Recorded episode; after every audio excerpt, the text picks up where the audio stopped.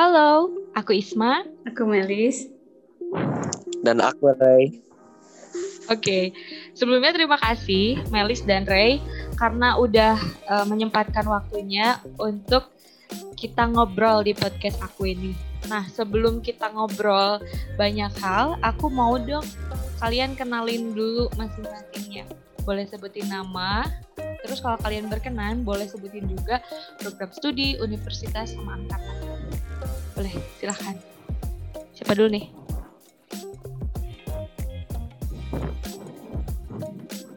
Melis, boleh deh. Oke, okay.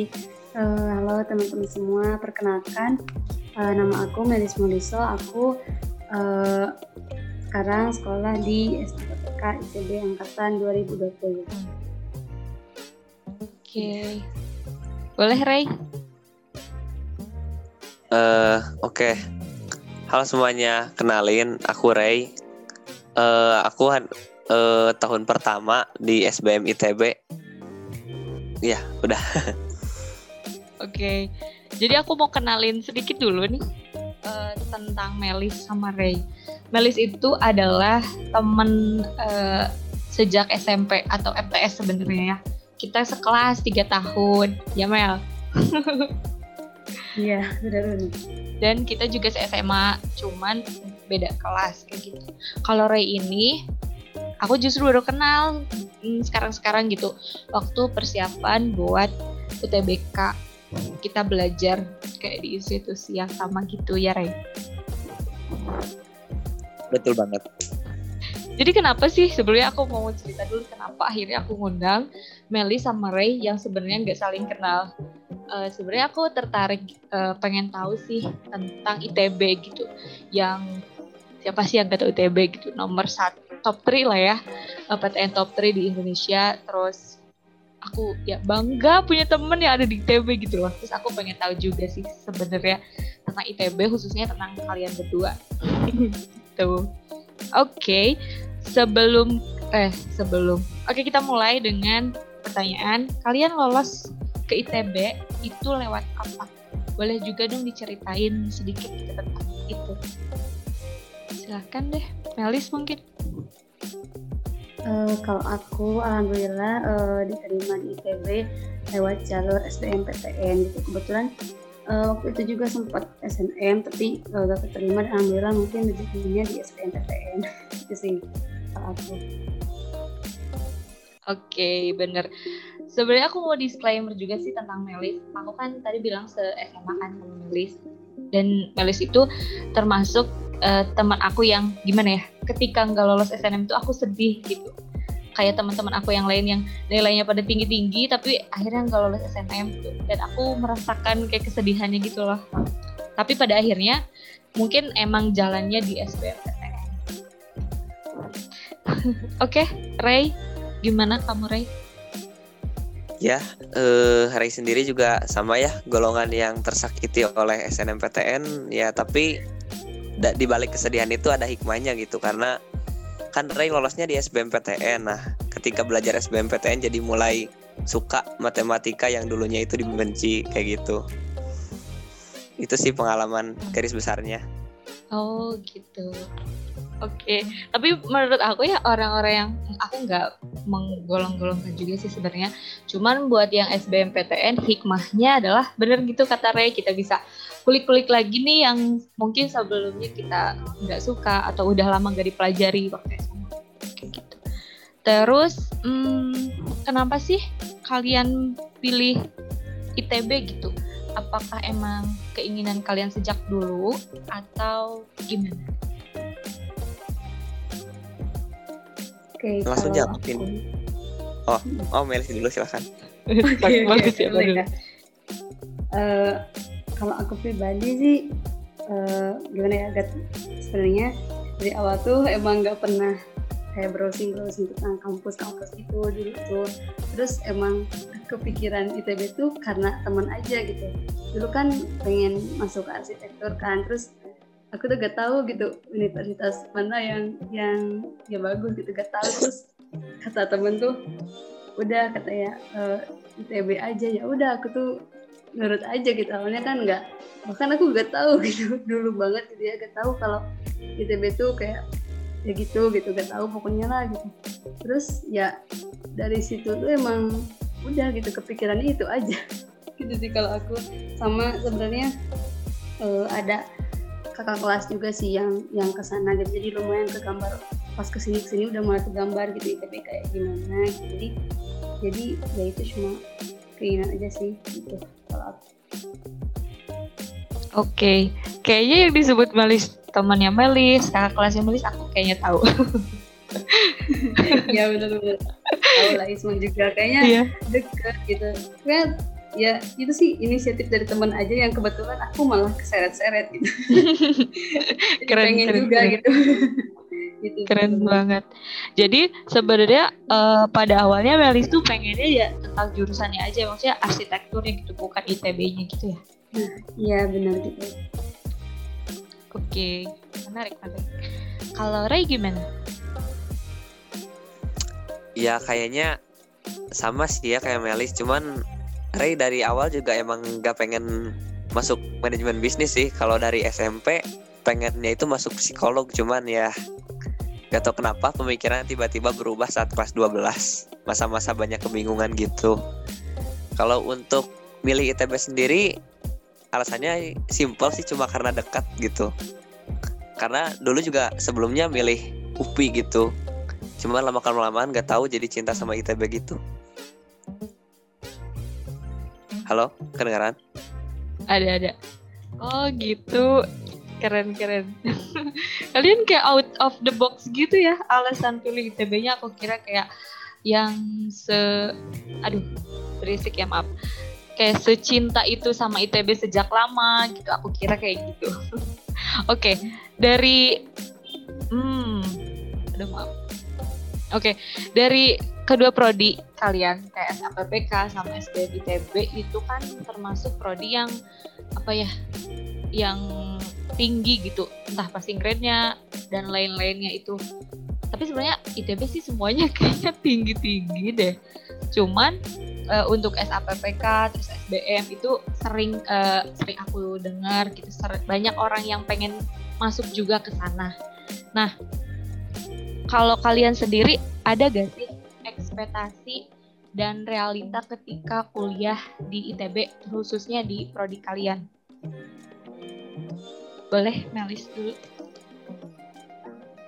Aku kalau ekspektasi jujur aja ya.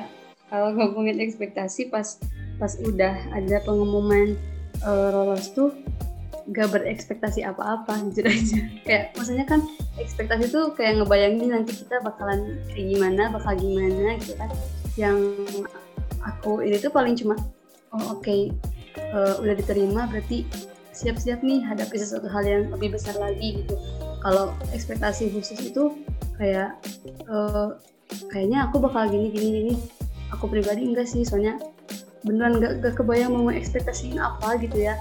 Jadi ya pokoknya ngalir aja gitu kalau aku kalau aku pribadi gitu. Cuma mungkin uh, gimana ya mungkin kalau itu untuk prodi ya tapi kalau misalnya uh, untuk masuk ke unip sendiri gitu ya mungkin gak cuma aku ada beberapa orang di luar sana yang mungkin kayak berekspektasi pengen uh, explore lebih kayak pengen ikutan ini itu banyak gitu.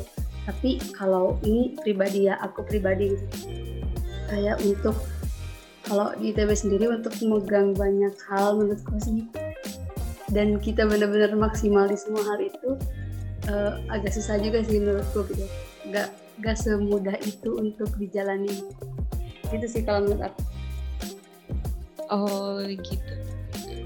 Keren sih mengalir mengalir mengalir gitu. Karena kalau dibandingin sama aku nih ekspektasinya misalnya aku ke ketika di kimian aku bakal ketemu sama orang-orang yang pinter banget kimia gitu. Terus aku kayak sendirian kentang gitu. Tapi pas udah jalanin ya ah, kadang gitu sih tapi ternyata enggak. Ada lah rasa, rasa gitu mah ada iya ada. Oh ada. Dan cuman kan kalau kayak gitu bukan maksudnya kayak gak gak expect yang kayak gitu sih. Lebih ke oke okay, berarti ini pasti bakal lebih berat lagi. Gitu hmm. gitu sih paling cuma gitu aja. Tapi ternyata emang berat atau enggak? wah lebih berat ternyata. Gitu sih ya, Oh. Oke, kalau Ray gimana nih? Eh gimana ya? Mirip-mirip sih Ray juga. Kalau buat ekspektasinya ya gitu. Let it flow aja dulu. Cuman eh kan karena Ray itu kan S1 ya pasti ya kalau di ITB itu. Jadi pertama itu nyangkanya itu pasti S1 banyak teori harus banyak baca.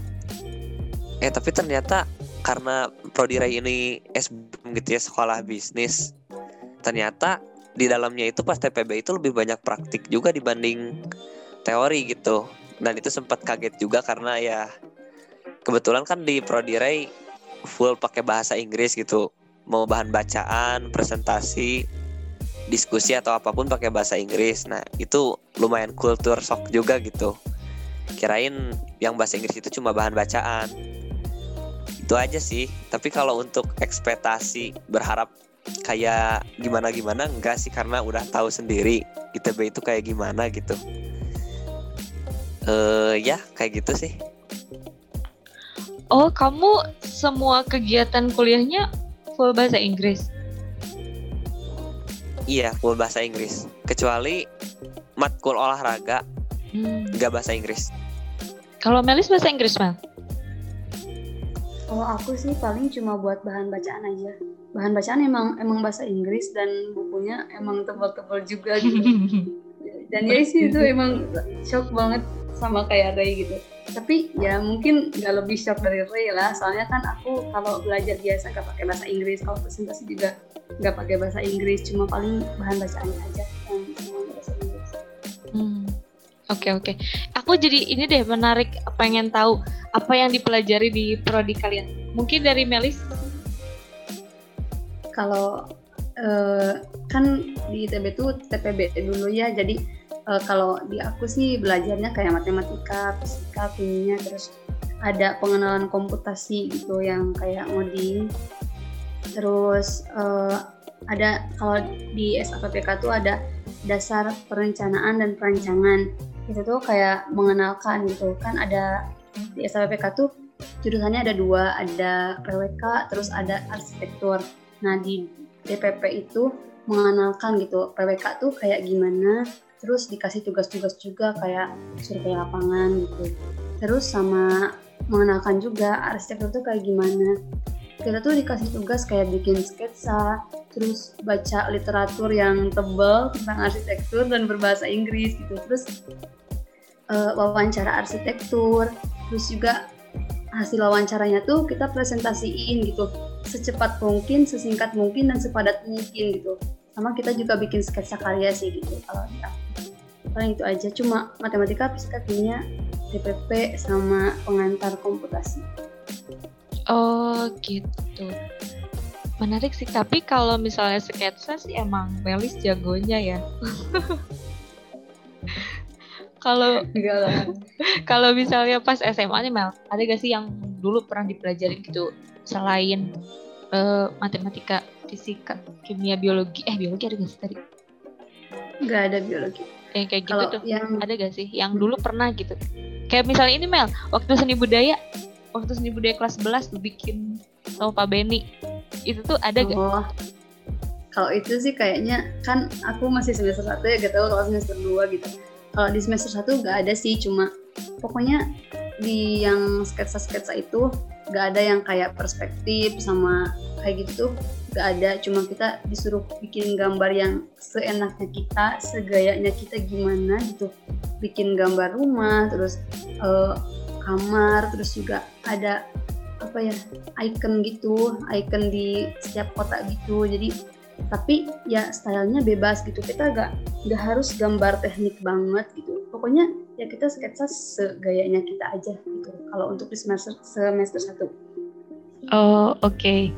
Kalau dari Ray gimana? Karena sebenarnya SBM itu, aku kadang-kadang mikir SBM tuh eh, seleksi bersama masuk PTN gitu.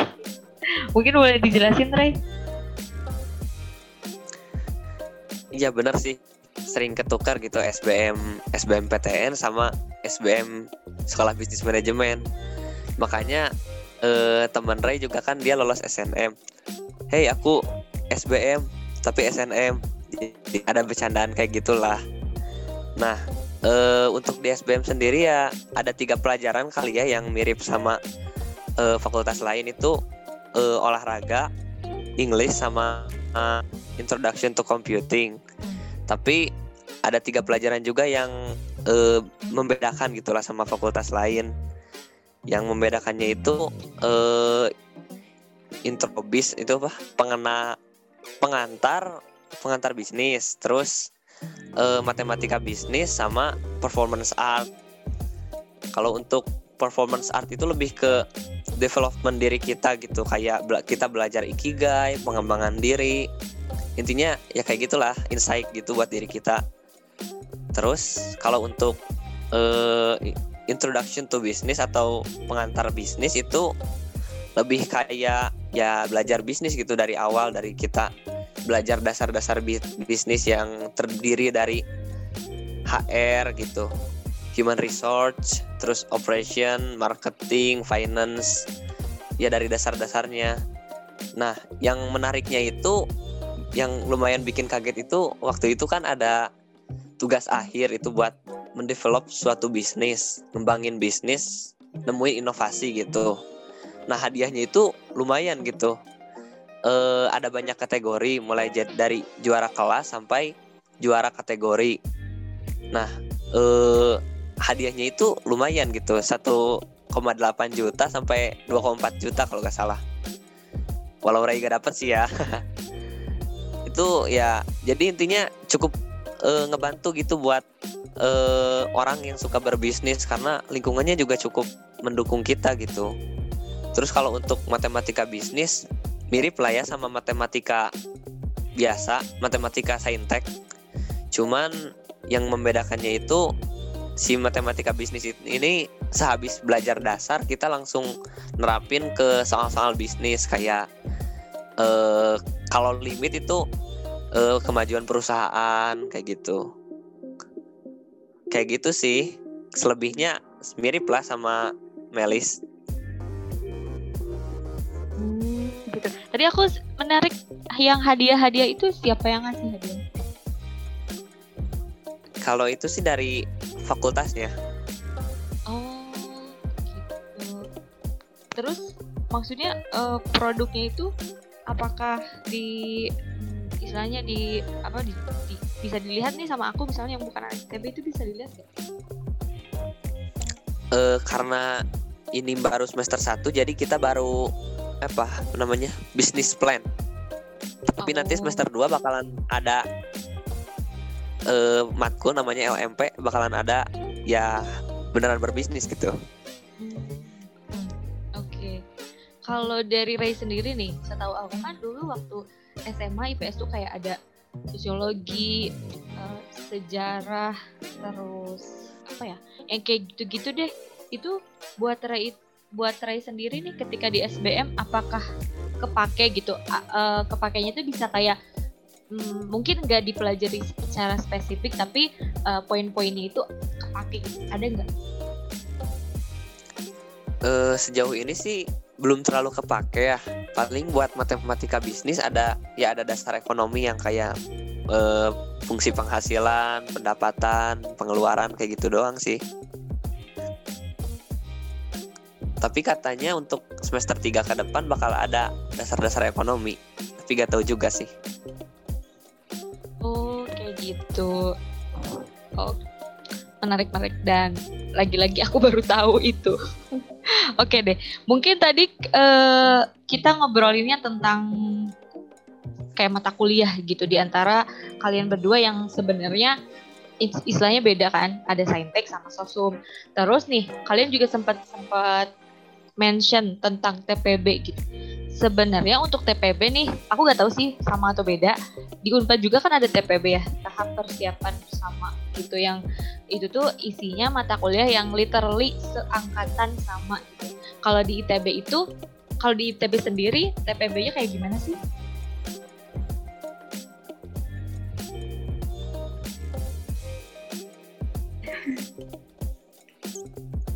Bebas. Boleh, boleh siapa nih, Mel? Kamu dulu deh, Ray. Kamu dulu.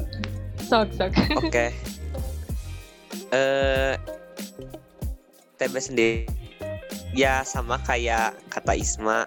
Kita belajar dulu dasar-dasar yang kita pelajari dan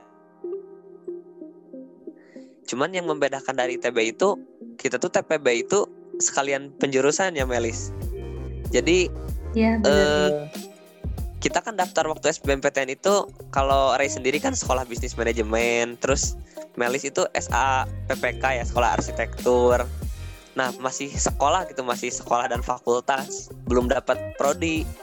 Nah nanti tuh nilai TPB kita tuh jadi pertimbangan juga buat kita dalam milih prodi.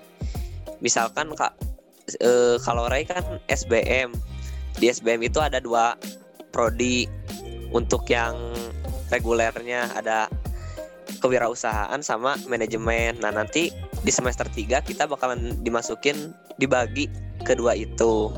Kalau untuk fakultas lain ya sesuai fakultasnya gitu. Mungkin boleh ditambahin sama Melis. Nah iya sih, yang dibilang Ray itu udah cukup lengkap gitu untuk menjelaskan gimana TPB dan eh, TPB itu emang gitu gitu. Jadi kan biasanya ya di setiap fakultas atau sekolah itu nanti suka ada jurusan yang katanya ya bisa dibilang lah gitu favorit gitu. Nah biasanya untuk untuk beberapa jurusan gitu nantinya suka kayak saing-saingan gitu loh nilainya gitu. Buat ya buat merebutin jurusan itu gitu. Itu sih kalau di TPB gitu. Dan eh, gimana ya TPB tuh emang masih sangat mungkin dibilangnya kalau kata Kati itu masa paling bahagia gitu karena mungkin di TPB juga kan eh, kita bisa bebas gitu ikut kayak unit, organisasi dan lain-lain tuh kayak bener-bener belum sekios pas udah penjurusan gitu. Tapi kalau menurutku sih TPB chaos juga gitu. Chaos banget lah pokoknya gitu TPB juga. Banyak eh, kegiatan terus tugas-tugasnya padat banget sih itu bener-bener. Jadi TPB tuh emang paling bahagia tapi nggak tahu kalau nantinya gitu. Terus TPB juga bisa buat apa ya memperbanyak relasi sih menurut aku. Di TPB tuh sabi banget lah gitu buat memperbanyak relasi. Itu sih. Soalnya tadi yang udah dibilang Ray itu udah lengkap sih menurutku. Hmm, oke oke. Mungkin kayak gini gak sih? Kalau aku kan waktu SBM misalnya pilih FMIPA, Kimia, Unpad gitu. Kalau ke ITB berarti aku cuma bisa pilih kim, eh, FMIPA, ITB gitu ya. Nanti waktu eh, TPB baru nih aku masuk kimia, fisika kayak gitu bukan sih? iya benar banget Hmm, oke oke. Kalau TPB sendiri nih, kan suka dibilang, aku pernah dengar juga sih katanya TPB adalah SBMPTN kedua gitu. Kayak yang dulu pernah SBM, SBM lagi. Nah kalau gitu, mungkin gak sih nggak lolos ke jurusan yang ada gitu? Gak lolos passing grade lah istilahnya.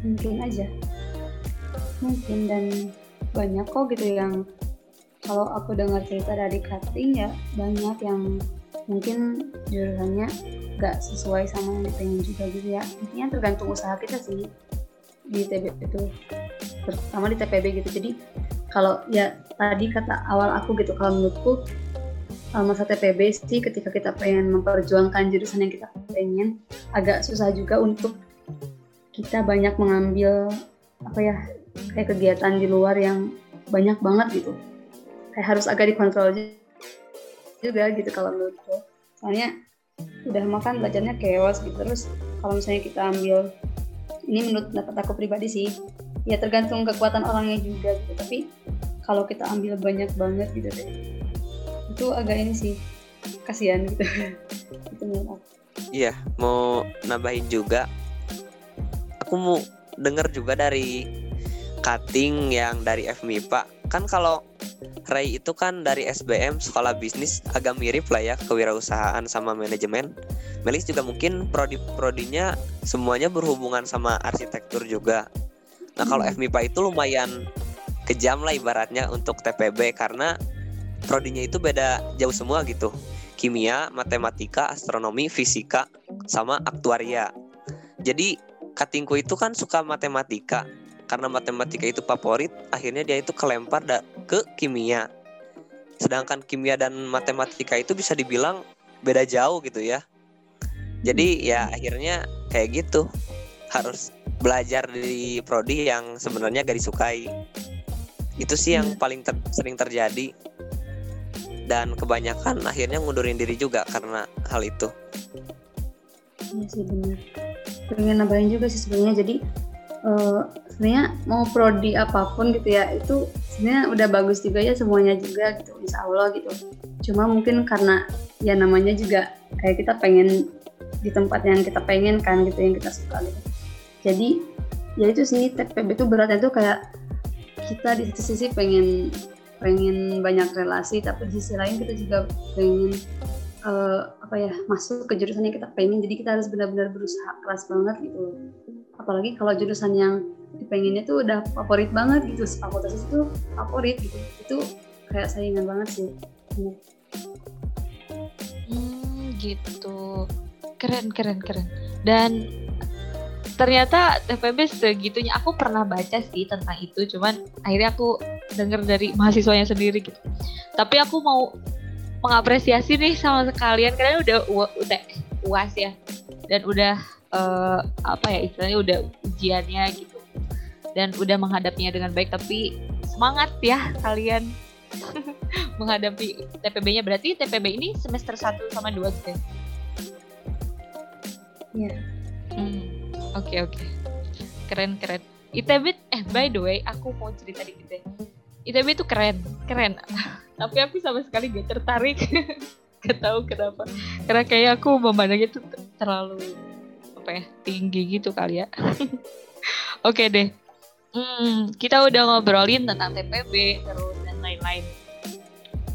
Uh, seperti yang aku bilang tadi ya, aku salah satu uh, istilahnya gak tertarik ITB itu karena aku memandangnya tuh aduh ini isinya orang-orang pintar semua gitu takutnya aku gak kejar dan sebagainya kalau menurut kalian sendiri nih lingkungan di ITB kayak teman-temannya dan mungkin dosennya atau siapanya itu kayak gimana sih?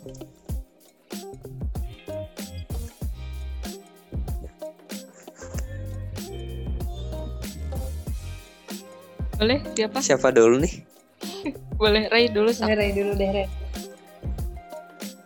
Eh ya, kalau dari Ray sendiri eh dosen-dosennya itu kan kalau di Fakultas Ray ini Fakultas Ray ya. Gak tahu kalau yang lain.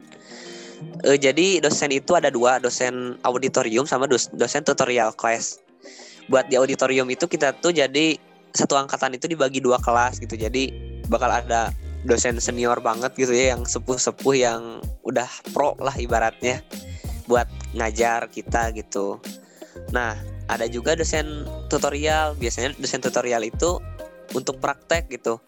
Dosen-dosen muda. Nah, untuk dosen tutorial ini tuh seru banget gitu soalnya ya masih muda gitu, masih energik, paham juga gitu sama pemikiran kita. Kayak gitu sih. Tapi kalau untuk lingkungan pertemanan juga keren sih uh, eh, SBM itu uniknya itu anak-anak uh, Jabodetabek itu kayaknya lebih banyak itu dibanding anak Bandung jadi ya gitu kalau di grup kan ya banyaklah orang yang pakai logat jaksel kayak gitulah dibanding oh. kalau lihat fakultas lain. Kalau lihat fakultas lain sih kayak kebanyakan orang Bandung gitu kan. Jadi ya banyak logat Bandungnya gitu. Suportif juga kok pertemanannya. Mantap pokoknya seru. Suka belajar bareng juga Ray? Kalau yang lain suka. Kalau Ray lebih sering nyendiri sih. Kalau oh. belajar buat uas tipe-tipe yang suka belajar sendiri? Iya nggak bisa fokus kalau bersama. Kecuali kerkom ya bareng. Oh iya betul. Oke, dari Meli sendiri gimana? Aku sebenarnya hampir mirip kayak Ray gitu, jadi seru lah pokoknya gitu. Terus ditambah ya serunya tuh gitu dosen-dosennya, uh, setahu aku ya unik-unik gitu. kayak gimana ya? Dijelasinnya tuh semuanya paham gitu alhamdulillah gitu jadi jadi gimana ya pokoknya dosennya itu benar-benar berusaha untuk kalau di aku ya benar-benar berusaha untuk membuat kita paham gitu jadi keren lah gitu terus uh, ada dosen yang unik juga gitu yang sampai benar-benar apa ya pagi-pagi tuh udah benar-benar kuis terus ada jam 6 pagi udah benar-benar kuis terus uh, banget pokoknya ada yang sampai uh, ngasih nilai keaktifan itu jam 3 malam gitu jadi gue gak sih kayak masih pada tidur kan jadi siapa yang balas bapak ini bakalan dikasih nilai keaktifan gitu itu sih kayak oh. ikonik banget sampai sekarang Iya Mungkin... gitu dan itu cuma ngebalas chat aja itu oh. kasih nilai. Melis pernah gak?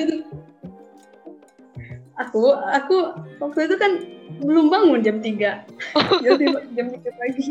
Belum jam 3 pagi banget jadi cuma beberapa orang gitu dan ya lucu gitu. Seru. Terus kalau untuk pertemanannya uh, di fakultas aku sih alhamdulillahnya solid ya seangkatan tuh maksudnya kayak seru gitu. Terus uh, sama kayak Ray tadi di aku juga banyak teman-teman yang dari uh, Jakarta ternyata. Eh Jakarta juga sih tapi kayak Tangerang terus uh, Bekasi. Bekasi yang paling banyak sih di aku. Bekasi terus Depok daerah sekitaran sana. Banyak di fakultas aku tuh gitu. jadi ya itu logat-logat. Itu ke bawah-bawah gitu. Itu sih. Kalau aku terus uh, orang-orang itu suportif aku pribadi gitu alhamdulillah dapat teman-teman yang support banget gitu. Terus saling nyemangatin gitu. Kalau misalnya mau ada kuis atau uas gitu. Terus ya sambat bareng-bareng lah gitu. Seru gitu.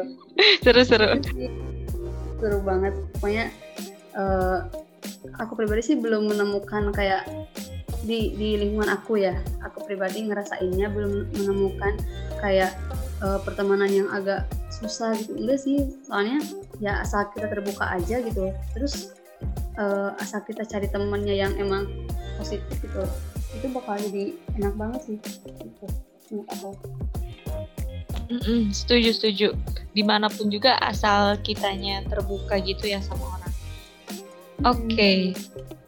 kita udah ngobrolin tentang kuliah terus tentang dosen-dosen tentang pertemanan Terus aku pengen membahas tentang apa ya?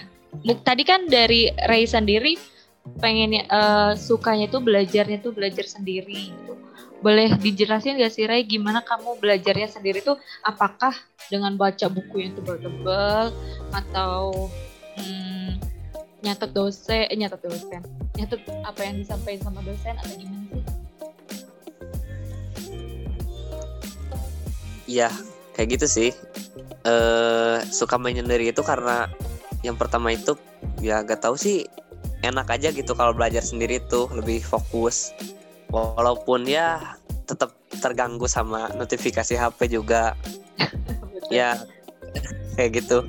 Nah, untuk uh, sistem belajarnya sendiri sih ya Ray orangnya kan suka nyatet ya jadi itu juga udah habis dua buku gitu ya buat nyatet sama ngitung tutorial matematika bisnis gitu dia agak tahu kenapa gitu padahal gak dibaca cuma dicatat doang gitu ya kayak enak aja gitu kalau sambil gerak gitu. Eh kalau untuk mapel-mapel yang tebal biasanya Ray cicil sih ya kalau buat materinya soalnya kadang gak kuat juga kalau ngapal banyak hal sekaligus. Tapi kalau untuk matematika biasanya sistem kebut semalam sih. Bahkan eh, dosen matematika ini cukup unik ya karena bisa dibilang pecinta anime atau Jepang-Jepangan gitu ya. Kalau ada yang telat absen pengen diperbaiki katanya harus uh, ngirim video apa video joget idol gitulah. Oh. Jadi nanti itu diliatin ke sekelas. Cukup seru lah. Oh, pernah Bahkan itu. kata-kata Ya, pernah. Ini seru gitulah. Bahkan kata katingku dosenku ini bisa nulis pakai tangan kanan sekaligus kiri eh gak kebayang sih wah unik juga gitu uh, terus ya kayak gitu. Matematika oh iya dosenku ini di matematika kan nerapin. Gak apa-apa kita gak masuk kelas asalkan nilai kita bagus daripada kita uh, masuk kelas tapi nilai kita gak berkembang. Jadi ya bertolak belakang lah sama SMA kalau SMA kan kita yang penting masuk kelas. Urusan itu bisa diusahain gitu. Kalau kuliah kebalikannya. Dan akhirnya ya gitu Ray jarang belajar gitu pas seminggu sebelum UTS atau seminggu sebelum UAS baru belajar gitu di dikebut gitu fokus banget. Kayak gitu sistem belajar Ray sih. Mungkin kurang baik tapi ya ambil baiknya aja fokusnya. Sama sih aku juga gitu. Karena ya ya gitulah banyak hal ya. Kalau misalnya dulu kan kita SMA misal banyak uh, apa ya sumber belajar misalnya dari YouTube kayak gitu. Kalau Ray sendiri ada gak sih yang di YouTube gitu mata kuliah yang bisa dilihat? Uh, biasanya di Google Classroom sih tapi buat matematika pengecualian sih di YouTube. Hmm, oke okay, oke. Okay. kalau dari Mel gimana tuh belajar Mel? Oh, aku sebenarnya sama sih kayak Ray bener-bener sama gitu. Soalnya kayak aku juga tipikal orang yang lebih suka belajar sendiri. Tapi bukan berarti kayak gak, gak, mau belajar sama orang lain gitu. Kalau misalnya ada yang ngajakin belajar bareng oke okay, gitu. Tapi kalau misalnya ayo gitu. Tapi kalau um, misalnya kan di di fakultas aku tuh setiap mau uas gitu atau UTS itu suka ada tutorial kan tutorial teman sebaya gitu jadi dari teman-teman seangkatan gitu. Nah kalau kalau itu aku kalau yang opsional opsional gitu biasanya jarang ikut. Bukan karena bukan karena melakukan teman aku gitu. Justru mereka tuh udah imba-imba banget gitu kan mau ngajarin temennya gitu. Cuman ya sama kayak Ray itu gak kurang fokus lah intinya kalau misalnya uh, barengan gitu. Terus kurang efektif sih menurutku kalau kalau bareng-bareng gitu. Kalau untuk belajar yang kayak buat uas gitu tapi kalau untuk kerja kelompok sih bisa-bisa aja aku gitu. Terus untuk uh, apa ya kayak aku belajar sehari-hari itu biasanya aku juga suka nyatet gitu. dan mungkin ini agak gak boleh sih gak boleh ditiru banget gitu. Karena aku tuh biasanya setiap dosen lagi ngejelasin aku sambil nyatet terus sambil dengerin juga. Kan biasanya orang lain nyat nyatetnya nanti gitu. Uh, sekarang di kelas dengerin aja dulu gitu. Tapi kalau aku tuh dengerin sambil nyatet gitu. Agak chaos juga sih kayak harus dengerin juga harus nyatet juga gitu. Uh, soalnya kan aku orangnya belajarnya visual gitu jadi ya nyatet gitu. Terus itu tuh untuk menghindari apa ya karena aku tuh gak mau gitu kalau misalnya ada waktu luang terus aku harus nyatet harus nonton lagi video dosen gitu. Pengen istirahat gitu. Jadi biasanya aku suka suka nyatet sambil dengerin dan itu tuh ada efek sampingnya gitu. Jadi pas kuliah udah beres gitu oke okay, materi insya Allah lah ngerti gitu. Tapi nanti pas udah beres kuliah tuh kepala tuh sakit banget. Kayak, pusing aja gitu. Tapi pusingnya tuh bukan karena memahaminya tapi karena mungkin gue ya nulis juga terus dengerin berusaha memahami gitu. Jadi itu pusing sih. Tapi cuma bertahan beberapa menit. Oh bener sih bener. Terus aku juga biasanya suka belajarnya kayak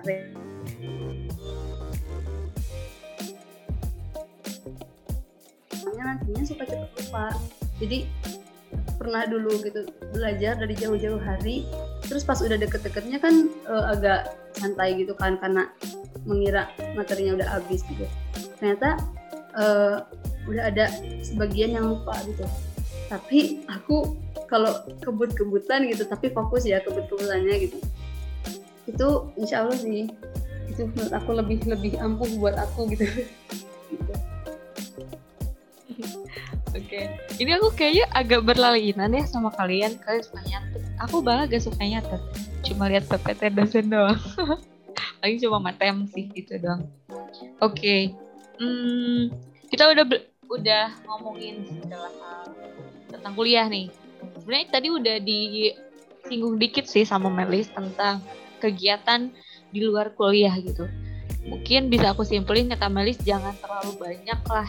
Takutnya nggak nggak kepegang semua gitu takutnya juga kan nggak maksimal di semuanya kalau Meli sendiri nih ada gak sih beberapa aja yang Meli sama Ray ya ada beberapa gak sih yang kalian ikutin di luar gitu selain untuk kuliah bisa kayak hobi atau organisasi dan lain-lain. Boleh nih siapa dulu? Ray dulu deh Ray dulu. Hmm, boleh Ray. Kegiatan kegiatan kayak itu ya kayak UKM gitu ya? Iya iya. Kalau untuk UKM atau kalau di ITB kan disebutnya bukan UKM ya tapi unit gitu ya. Kalau unit sih gak terlalu kayak orang lain gitu ngejar-ngejar eh TEC atau komunit uh, itu kelompok studi ekonomi dan pasar modal kayak gitu sih. Cuma hiburan Ray sih jadi paling ya ikut itu aja apa namanya unit aktivitas bridge gitu. Cuma buat hiburan aja. Mungkin banyak yang belum tahu ya bridge itu apa. Bridge itu ya main poker gitu kartu. Tapi pakai strategi nggak kayak poker biasa gitu yang ngandalin keberuntungan. Ada strateginya gitu. Terus kalau untuk di luar kampus sendiri ya paling ya seperti biasa masih ikutan forum genre sama forum anak kabupaten gitu. Hmm. tadi aku menarik. tadi unit main kartu itu maksudnya gimana? Uh, diajarin teknik-tekniknya kayak gitu ya, jadi uh, bridge itu beda ya sama main poker atau cacangkulan atau sesetanan biasa gitu ya. Jadi kalau bridge itu kita tuh berpasangan dua orang lawan dua orang. Nah nanti tuh ada strategi tertentu gitu. Kita misalkan hanya bisa lihat kartunya lawan atau gimana gitu. Ya gitu ngandelin itu. Bahkan kalau untuk pemain profesional yang udah ikut Olimpiade Bridge itu biasanya mereka suka ngitung banyak hal gitu, peluang-peluang kayak gitu. Ya, seru gitulah. Ngasah otak sambil hiburan. Oh itu ada Olimpiadenya? Ada bahkan kalau gak salah Asian Games juga ada. Cuman ya karena Bridge mungkin gak ditayangin di TV kali ya.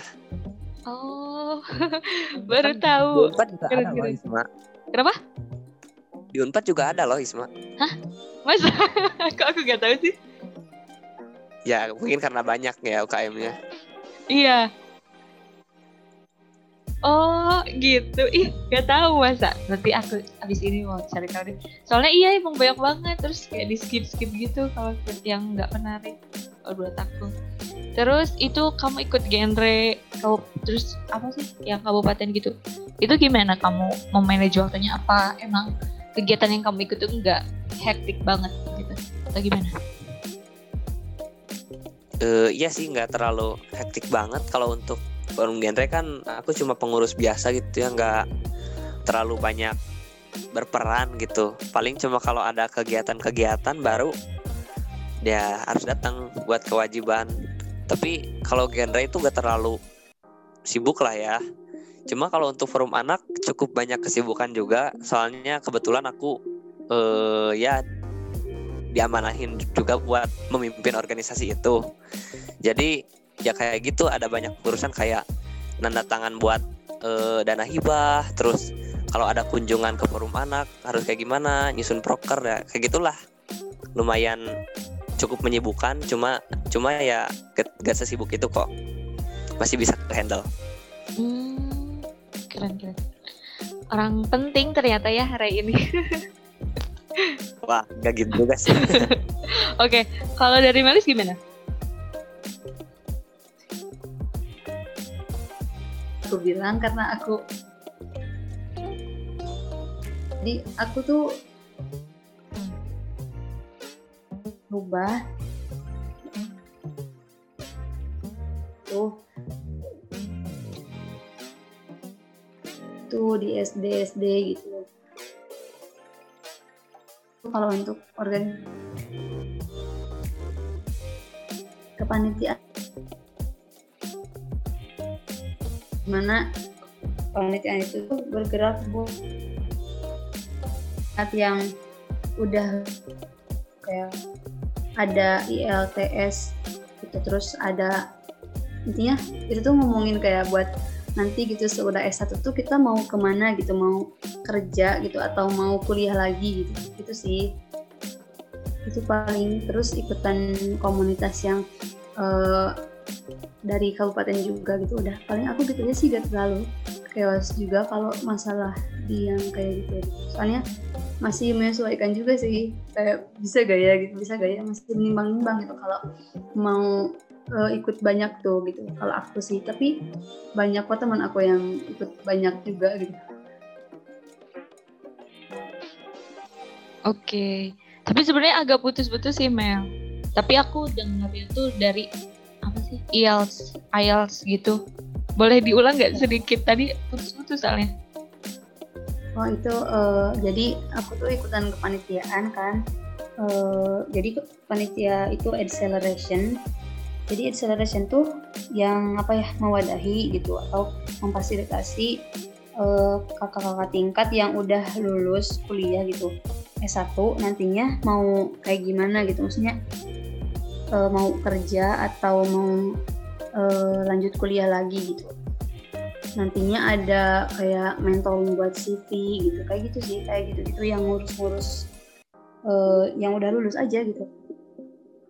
Gitu oh gitu. Oke okay, oke. Okay.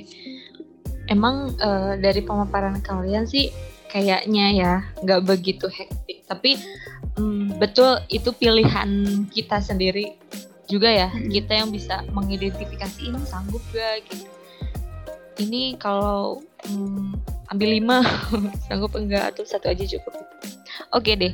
Kita udah ngobrol-ngobrol ngobrol-ngobrol banyak hal tentang kuliah dan lain-lain tentang mungkin kesulitan-kesulitan belajar, cara-cara belajar dan lain sebagainya. Hmm, mungkin balik lagi nih tentang ITB gitu. ITB sendiri sebagai top 3 uh, eh, PTN top 3 di Indonesia gitu. Hmm. Yang akan atau bukan akan tapi kayaknya sih banyak dikenal sebagai isinya orang-orang pintar semua gitu. Kalau dari kalian sendiri nih ada gak sih cara hmm, survive gitu versi kalian untuk survive di ITB itu kayak gimana? Boleh dari siapa nih? Dari Ray dulu barangkali.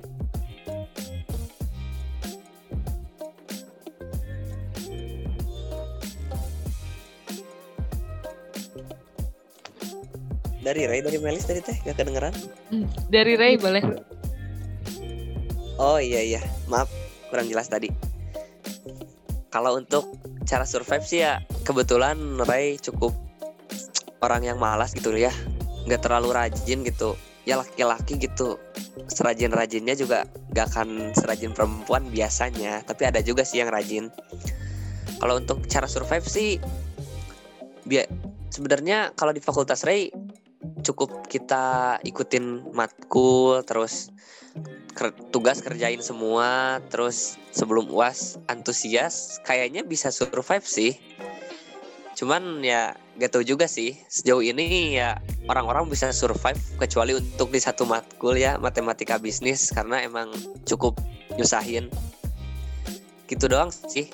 Intinya tugas harus kekumpulin semua matkul harus kita ikutin dan ketika ada ujian kita harus antusias. Hmm.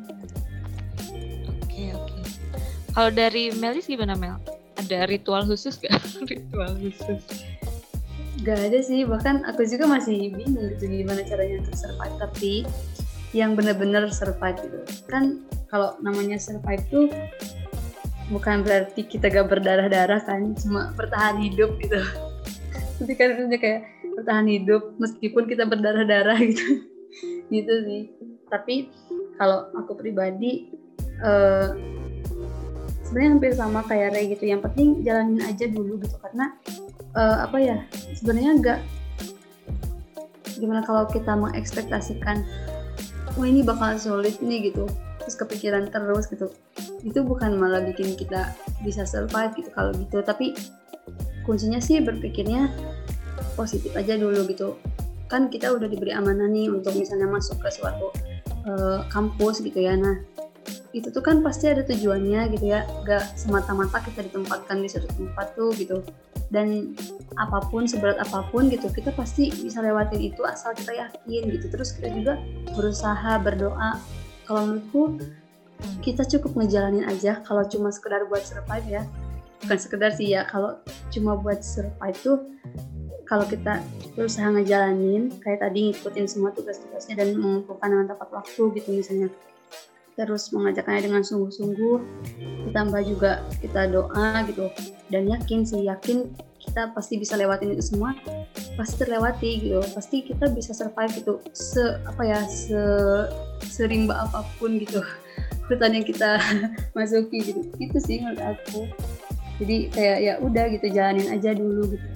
Karena dulu juga sempet ya berpikir ada satu minggu di mana minggu itu benar-benar chaos banget gitu setiap harinya ada bahkan ada tiga kuis dan hari Sabtunya itu ada uas. Terus di setiap harinya ada deadline tugas yang harus dikumpulin gitu. Udah kayak ah mau meninggal gitu. Tapi tapi nggak nggak selebay itu loh gitu pas dijalanin gitu. Jadi pas dijalaninnya sebenarnya nggak seberat yang kita bayangkan gitu sih kalau aku. Jadi yakin aja dan jalani aja dulu. Dan jangan nyerah sih itu aja keren-keren dari Ray dan Melis ini kayaknya aku juga bisa sambil dinasehatin gitu. Karena ya relate sih tentang tugas dan lain-lain yang banyak banget. Tapi yang yang sebenarnya kita tinggal kerjain aja. Dengan baik tapi. Oke okay deh. Uh, selanjutnya nih. Kalian ada gak sih sesuatu stigma gitu tentang ITB yang mungkin sebelumnya kalian dengar sebelum masuk ITB. Nah, uh, kalian pengen gitu ngelurusin itu bahwa hal itu tuh gak, gak kayak gitu gitu. Ada gak sih dari kalian? Boleh deh Melis dulu. Boleh Mel gimana? Kalau menurut aku sih yang stigma yang udah kayaknya udah gak asing gitu kayaknya ITB itu kan dikenalnya individualis gitu ya. Padahal sebenarnya nggak gitu nggak gitu juga gitu. Kayak kita mandangnya kayak gimana dulu gitu? Uh, mungkin emang kalau di ITB itu orangnya uh, kebanyakan ya nggak semua juga tapi kebanyakan emang ambis banget gitu. Dan imba juga banyak gitu. Tapi uh, kalau masalah individualis itu salah gitu. Karena di fakultas aku sendiri gitu kalau seandainya emang individualis mungkin gak akan ada tutorial teman sebaya gitu. Mungkin uh, soalnya kalau aku nanya teman-teman aku pun gitu ya dijawab-jawab aja. Kalau aku minta ngajarin ke teman aku gitu diajarin gitu dan dan disambut dengan ya welcome aja gitu. Gak gak kayak uh, pelit dan lain-lain gitu. Gitu sih. Kalau mungkin mungkin banyak yang nyangka di ITB itu individualis padahal enggak. Padahal banyak kok orang-orang yang ngajak belajar bareng gitu. Kalau di aku ya banyak orang-orang yang ngajak belajar bareng terus uh, diskusi bareng gitu. Enggak enggak individualis sama sekali gitu. Dan kalau misalnya emang individualis mungkin uh, apa ya ketika misalnya aku aku kan kadang suka cerita gitu ke teman aku aduh uh, ini nilainya misalnya kok jelek banget gitu. Mungkin kalau individualis orang-orangnya gak akan peduli gitu.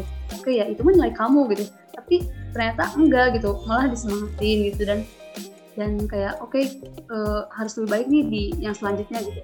Kayak gitu sih menurutku. Jadi kalau menurut aku pribadi stigma individualis itu uh, salah sih. Soalnya teman-teman aku juga banyak kok pada soal itu. Paling kalau menurut aku Oke. Okay. kalau menurut saya gimana? Oke, okay, gimana Rey? Menurut kamu Rey? Ada tambahan sih ya, agak mirip sama individualis, yaitu pendiam dan introvert. Ini agak gak tahu sih ya.